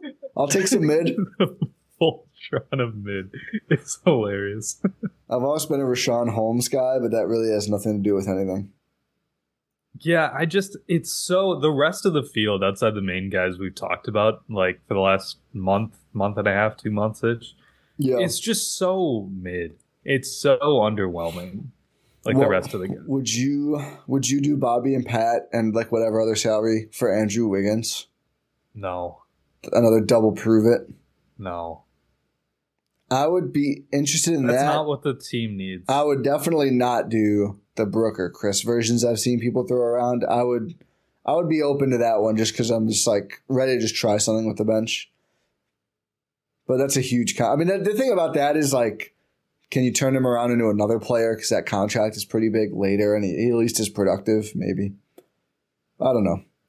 It's going to be a weird deadline. It's not really what the team needs. But what do you think out of all this stuff? What's the home run? Like, what are you like, oh, my God, they did that? Bruce Brown and Dennis Smith Jr. Oh, okay. I think that's a solid pickup. Those are solid pickups for the Bucks. Yeah. You turn Bruce Brown into a starter. You move Malik Beasley to the bench. You get your point guard defender. You get your just like versatile defender. I think it's a win. One guy we haven't talked about. Chris Dunn. Chris Dunn? Chris Dunn for me. I think Chris Dunn is one of the best players. Chris Dunn on his own? Probably strictly a bench player. Well, that's the issue with that. Because I would like another player as well. Like, can you send out three guys and get back Chris Dunn and Dorian Finney-Smith or something? That'd be a win. I think then and then of course, you know, open up the roster spot for Big Biz. You got to. You have to get Big Biz. Or could add one of the three talented big men on the Wisconsin herd. Rohan and I covered the game Saturday night. And I will say there were more front office personnel at the game before that than usual. Marquise Chris's debut. And I think I still seemed like the Knicks had a couple guys sitting courtside across from us over there on the edge too. But we saw the herd win 128-120. Marquise Chris's second game playing after getting picked up, after making a long recovery from a devastating knee injury. Game one, I was like, oh, he's calling for the ball a lot. Like, I don't know if this is going to be very good. Game two, you kept saying, hey, that's an NBA player out there. Like, you can tell. He looks it. So, real quick, Chris was 5 for 12 from the field, had 10 points, 7 rebounds, 3 offensive, plus 2 assists, did have 3 turnovers. But what were your impressions from, again, still like a Russie getting back? Like, he had not practiced with the team before his first game. He just kind of showed up and played 2 games. What were your impressions of Marquise Chris up close? It's so fun when I'm able to get up and go to Wisconsin Herd games and just watch good basketball. But you can see when a guy stands out. You can really see when a guy stands out compared to the other players in the G League. The one guy previously who had stood out, again for different reasons. You can stand out for multiple reasons. Ibu Baji was a guy who really stood out. Like, you can tell, like, yeah, that guy's going to get called up immediately because he's massive. He's got, like, 5 blocks, 5 fouls. Like, he's all over the place. 10 rebounds in 3 minutes. Immediately gets called up to the Portland Trailblazers. Twice. Yeah. And you can tell. Marquise Chris is another guy. It's like, yeah, that dude has played a lot of high-level basketball. One, you can tell he's just an athlete. He looks like an NBA player.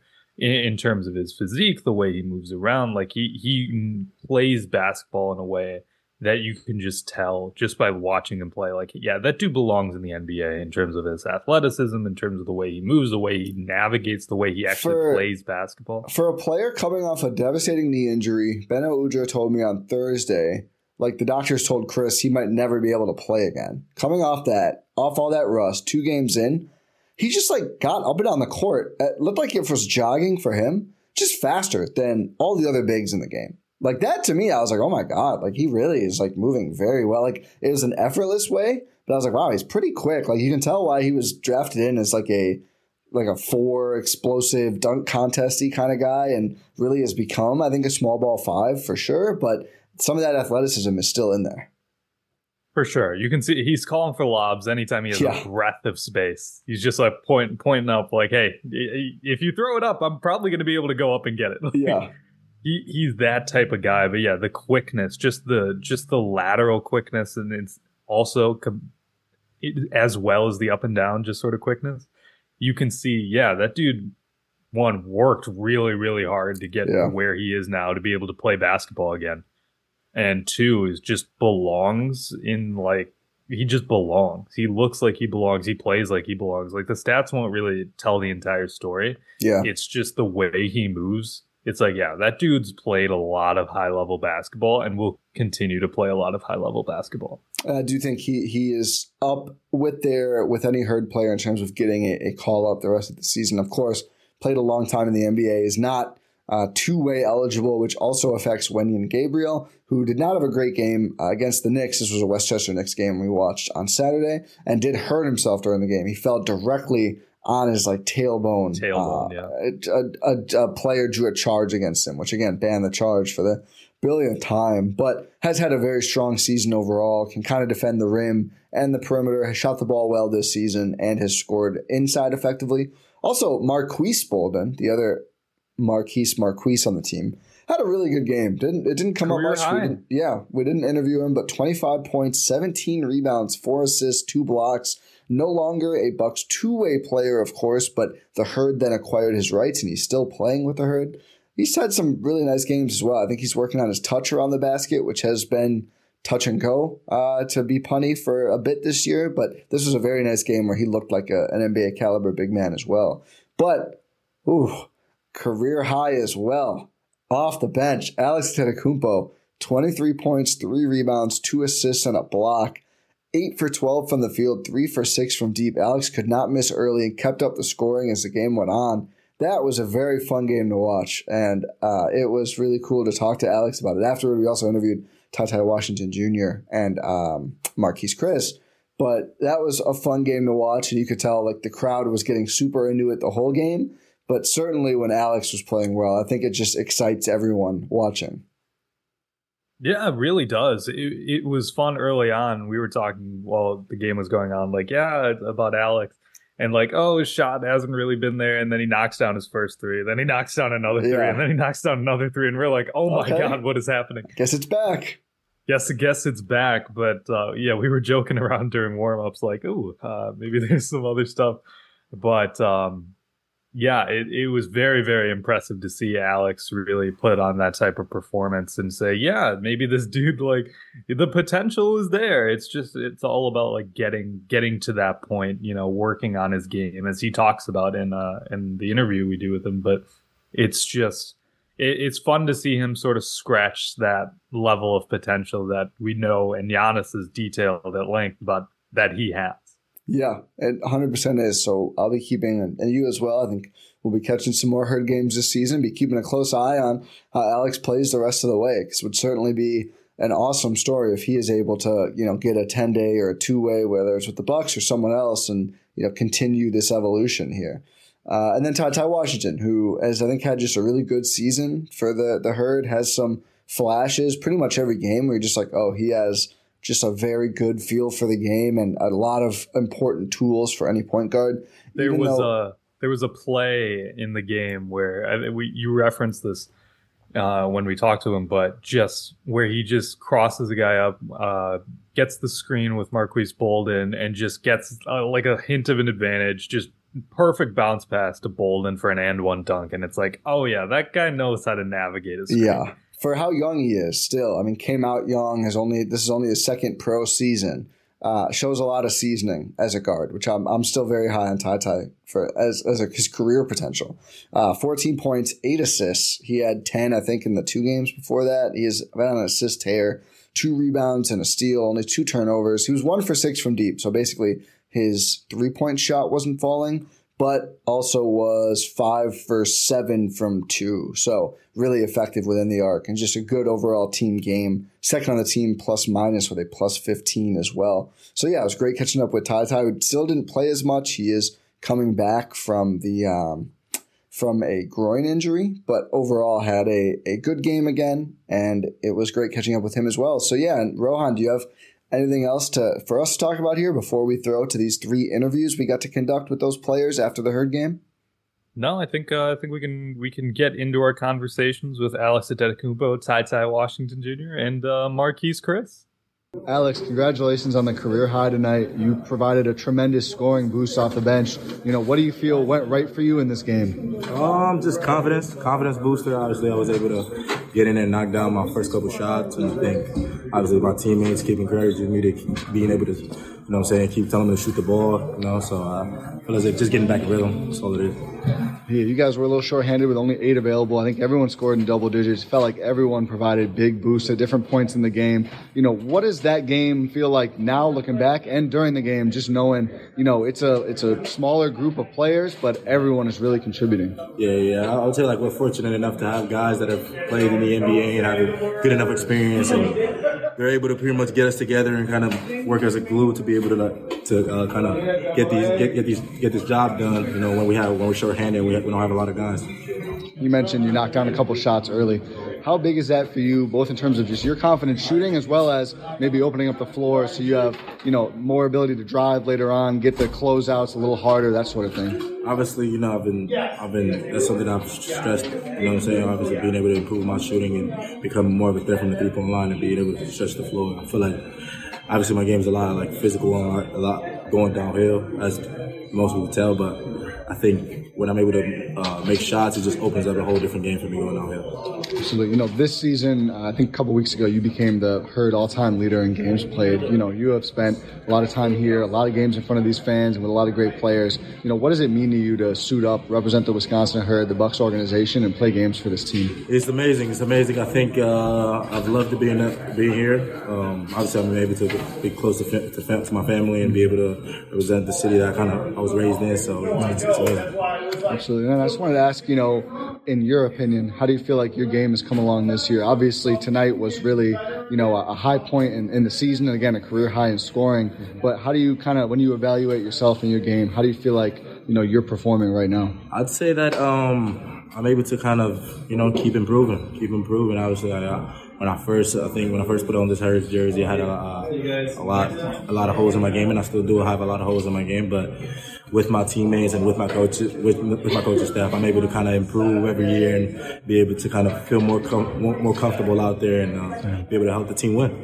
And then, you know, got a little chippy at points in that game. You know, there's a pretty brutal flagrant foul on you. You knocked down the free throw. You know, does that added physicality impact you at all, or just part of the game? Nah, man, I play a physical game. You know, that's both my brothers, they always tell me don't be scared of physicality, always go downhill, always go into everybody else's body. So I think I invite that contact. You know, obviously with my game, things are going to get chippy at times, and that's kind of inevitable to happen. So yeah, I wanted to ask one about kind of you and your brothers. The production company was announced earlier this year. Just wanted, you know, your thoughts on that, and if you're going to be involved at all, and just how excited that you and everyone in the family is to be able to have maybe more control over the stories of your family that are told. Definitely. I mean, that's something, the stuff that we've launched this year is kind of what we've been wanting to do for a while, and I feel like this year we're going to have the motivation we got together to be able to launch stuff like this, launch the production company, launch the foundation, do all this good stuff that we've been kind of putting off and been wanting to do for a while, and being able to kind of tell our story the right way. Awesome. Yeah, getting back to the game, it was a total team win. Everyone who played besides scored in double digits. Do you feel like this team's cohesion is starting to get better and better as these games go on? One more time? Do you feel like this team's cohesion is starting to get better and better as these games go on, or is it just something that you feel like has been there? It just came in this game. Of course, I think this type of window is kind of it's kind of what our coaching staff kind of stressed, you know, for us to be able to share the ball and everybody eats. I think that was the most fun games, and I feel as if we're getting better and better at that. You know, obviously, I would say this game we probably could have took care of the ball a little bit more, but I think this is just a step in the right direction. Thanks, Alex. Great team win tonight, Ty. Seemed like really everyone had it going. I know you guys were a little shorthanded, but I believe everyone who played scored in double figures. You know, what does it mean to have this kind of a game where, you know, maybe a little chippy, very hard-fought win over the same team twice in a row, and, you know you're down a few players, but really everyone steps up? Yeah, it was just adversity, you know, like you said, we're down a couple guys. It's next man up mentality for us. I mean, we all got the same common goal. We all got places we're trying to make it to. And the only way we can do that is we help each other make each other look good. So I feel like tonight was one of those games, like, you know, we got to gut it out to win, like you said. Our bases are back-to-back. Not a back-to-back, but the same team twice. You know, they was going to come playing way harder than what they played previous night. And which they did, we give credit to them. They played hard all the way to the final buzzer. But I just felt like for us, we just kept sharing the ball. I feel like at some point in the game, we got overpassive, started making careless turnovers. But it's always good to have a game like that where everybody across the board is always eating. More you guys eat, everybody's happy. And winning takes care of everything. So we just happy we got the win. Absolutely. I wanted to ask about one particular part of the ball movement. You working in the pick and roll with these bigs. It seems like the chemistry with all three of them, even, Marquise has only been here for 2 days now or whatever. But, there was like a play where, you sidestep and then throw the bounce pass with one hand in. And I don't even remember who it was, maybe Bolden, but he finished it with a dunk. Like, how do you feel like the pick and roll chemistry with all three of these guys is coming along for you? It came a long way from the beginning of the season. It's just come from us hanging each other off the court, on the court, practice. The more you're around someone, the chemistry is going to be there. And we just started clicking at the right moment. Our record not the best right now, so we just really just trying to pile up a bunch of wins for All-Star break to get us in better seeding. And ball screening, I feel like if I coming off the screen and they're in drop, I can get whatever I want at that point. So teams try to mix it up.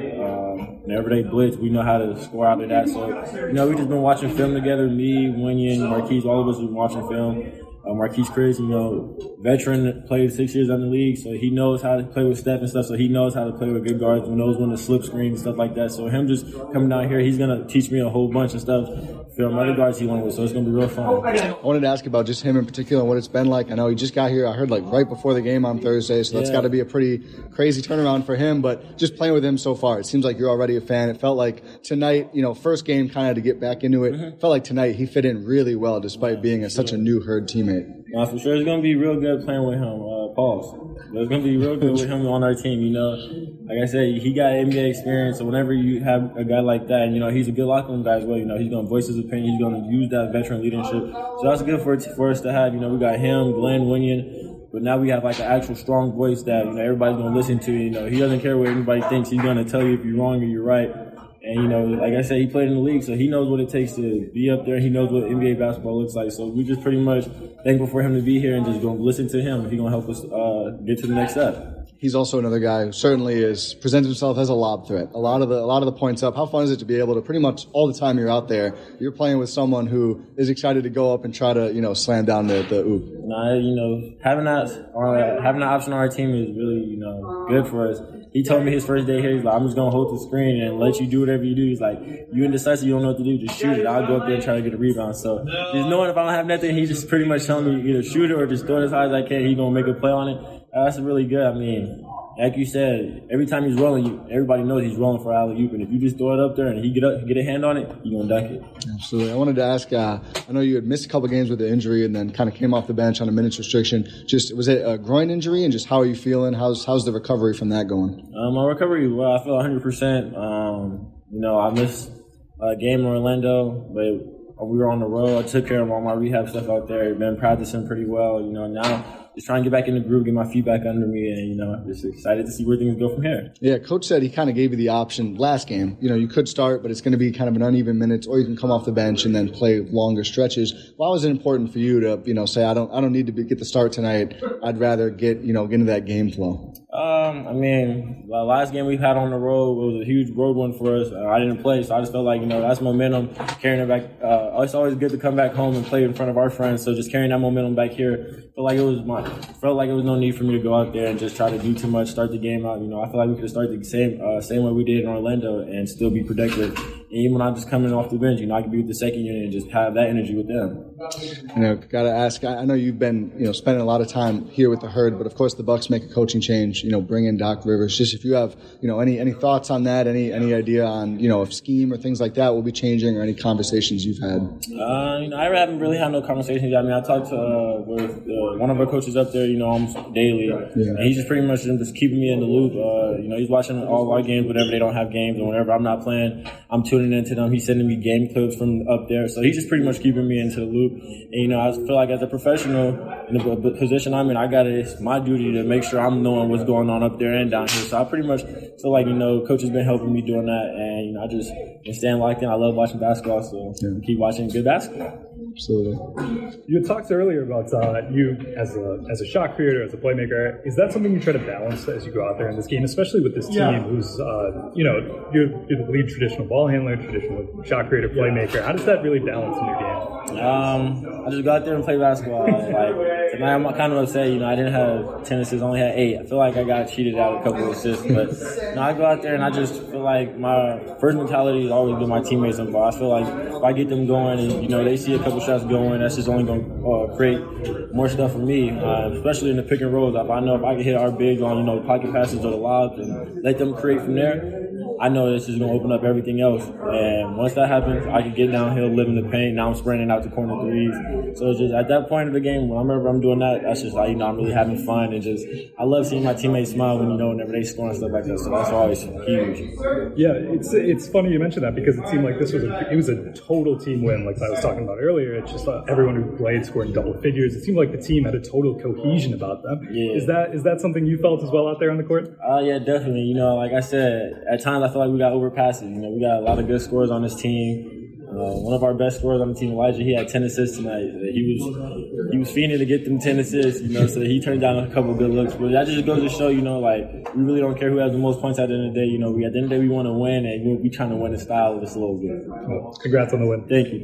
One more, actually, Ty. And something we see, especially from my media seat, you know, kind of behind your guys' bench is Bano talking to guys during the game, kind of going over things that could have been better or just things that he sees out there. I just wondered, like, how do you view and process that kind of insight? And the team, you know, having someone who obviously knows so much about the NBA game, right, giving you those real-time mid-game kind of tips or adjustments or whatever it is. Oh, it's good. I mean, you know, he could be like one of those coaches that just, you know, only talks to you during timeout. But him being, you know, a player's coach, him actually playing in the NBA. So every time there's a free throw or something, you know, he always gets my attention. He's just telling me what he sees, or he's always just encouraging me to be aggressive, or just, you know, whenever he sees that I'm getting frustrated on myself, you know, he's the first one to tell me, you know, pick my head up. And all that. Him being a point guard, you know, he sees a lot of stuff that I don't see. So he's always, you know, trying to correct me from the bench throughout the midst of the game. I feel like he's done a really good job, just not only with myself but with the rest of the guys as well. You know, keeping us all confident and telling us what's right and from wrong. I feel like we got a group of guys, you know, that we all listen to our coaches, no matter if they're yelling at us or nothing. You know, it's just like, we know at the end of the day, they're all trying to see us succeed at the end of the day. So it's just like, we're going to listen to what they're saying and just take it and apply it. Absolutely. Thanks, Tessa. Marquise, congratulations on the win. Just what's it been like, you know, these two games, after being off for 2 years, recovering from the injury? You know, we talked to Coach after last game. He said that you had heard that, you know, you might not even be able to play basketball again. So really, before we get to the specifics, just how are you feeling and what's it been like to get back here and play professional ball again? I mean, first of all, I'm blessed just to even be able to play. You know, I think I had a pretty serious injury to deal with, and I think more than physical is a mental recovery. Yeah. But I mean, God blessed me with the ability to heal and be able to be here and play again. So I'm thankful for that. You know, I'm still trying to get my feel back to playing since it's been so long. And, you know, the game has changed a little bit in the past couple of years, a little faster, a little more up and down. But just trying to let the game come to me, not trying to be doing too much, you know, trying to figure out my way to you know, fit into this team. Talked about kind of the game changing. This is something we've talked about with Glenn Robinson as well, who had a kind of similar time off there. You know, you, for your position specifically, you kind of came into the league as more of the 4. Yeah. I think now more of the 5 role, right. I would say. I see you calling out coverages defensively. It seems like you're really embracing that 5 on the defensive end. Just how do you feel like you've evolved positionally, and how is that continuing to change this season? Yeah, I mean, I think I just need to be vocal. I think that's the biggest thing for me. Obviously, when you're playing the 4, you're kind of the one that's switching. Yeah. You know, I think just being vocal, trying to be a leader as best as I can, and trying to deliver a message in the right way to where it's received by my teammates. Mm-hmm. But, you know, I'll play wherever coach tells me to go out there. I'll play whatever position I need to be to get on the floor. Absolutely. I want to talk about kind of your journey here in the shorter term. Obviously, you mentioned the difficult recovery process, but, you know, I heard you kind of arrived in Oshkosh to play with the Herd within hours of the first game, like no practice, kind of just heard you showed up. So first, like, what was the process for getting into the G League? Like, when did you know Wisconsin? Like, did you have a say in the matter, or what was that process like? And then what was that first day kind of just showing up and playing away? I mean, I worked out for him about a month ago, so I didn't really know kind of what was going to go on. Yeah. You know, and unfortunately, there were some injuries that happened, so there was spots that needed to be filled. And I found out, and I flew out the next day, did all my physicals, came down. I didn't even get to practice, and then the next day we had a game, so I think it's part of the business. You know, I've been in situations like that where I was in Dallas and I had to fly out and play the next day and ended up signing a deal and being on the team. So it's all about just being ready and just seizing the opportunity.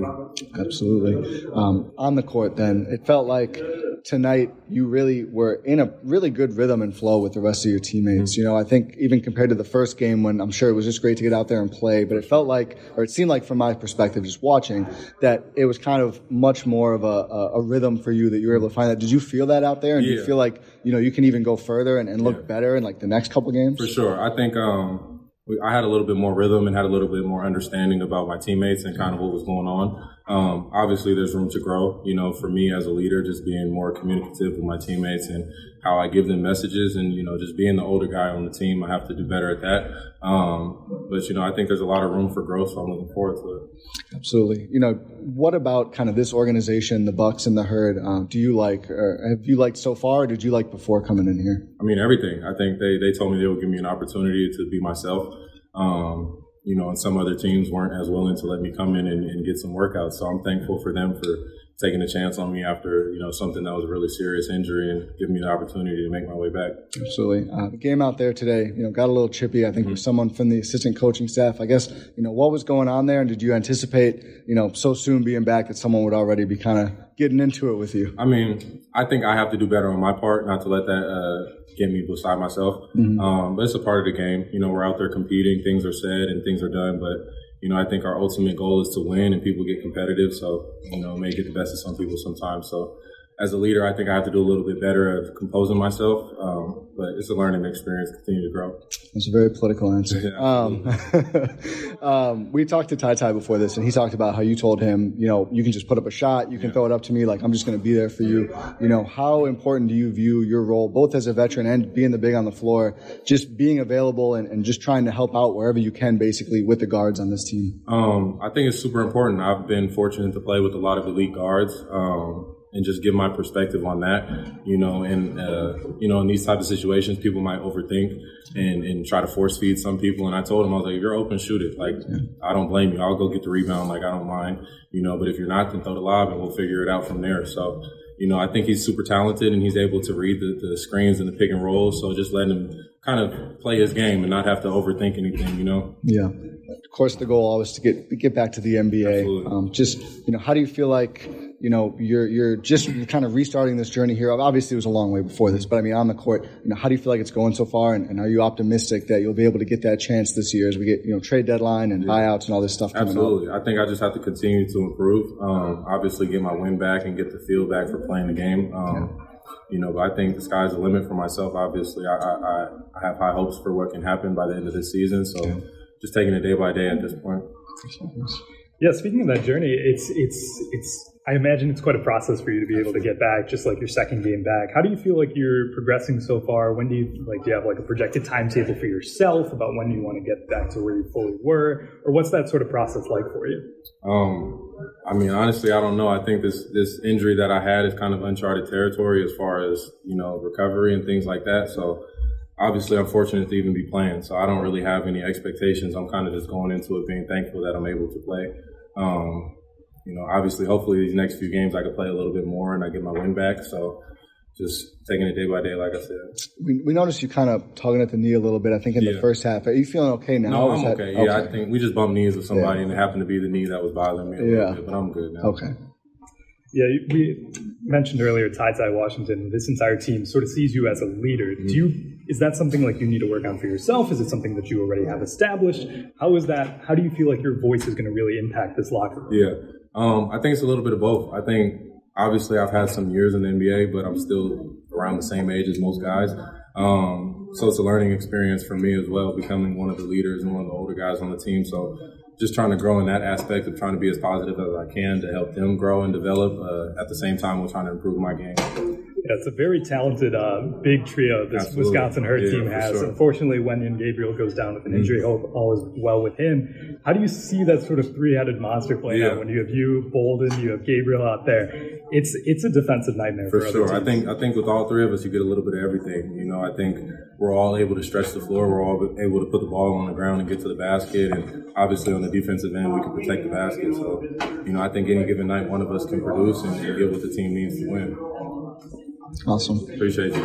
So that was our conversations. Hopefully folks continue to enjoy them. I would say, not to like deep dive all three of them, but I just think generally the coolest part about getting those is to talk about things that we see and we talk about, and then getting the actual on-court player perspective I find it invaluable. I really think it's so cool to get that extra level of insight when we talk to these guys, and really appreciate their time and their thoughtful answers. I thought all three were really interesting interviews we had to conduct. So appreciate all three players for, doing their part, which is almost all of it, frankly. Yeah, for sure. It's always it's great to get that perspective, great to get that opportunity. But yeah, hopefully you all enjoyed. We'll say thank you for listening to this episode of the Eurostep here on Blue Wire and GSPN. We will have you covered for all things trade deadline this week. So make sure you subscribe to this podcast, whether you're listening on your podcast platform of choice or watching on YouTube. Make sure you check out gspn.info. For all of our podcasts, Discord entry link, everything is at gspn.info. Again, make sure you're subscribed. Pod Random, and we will talk to you next time.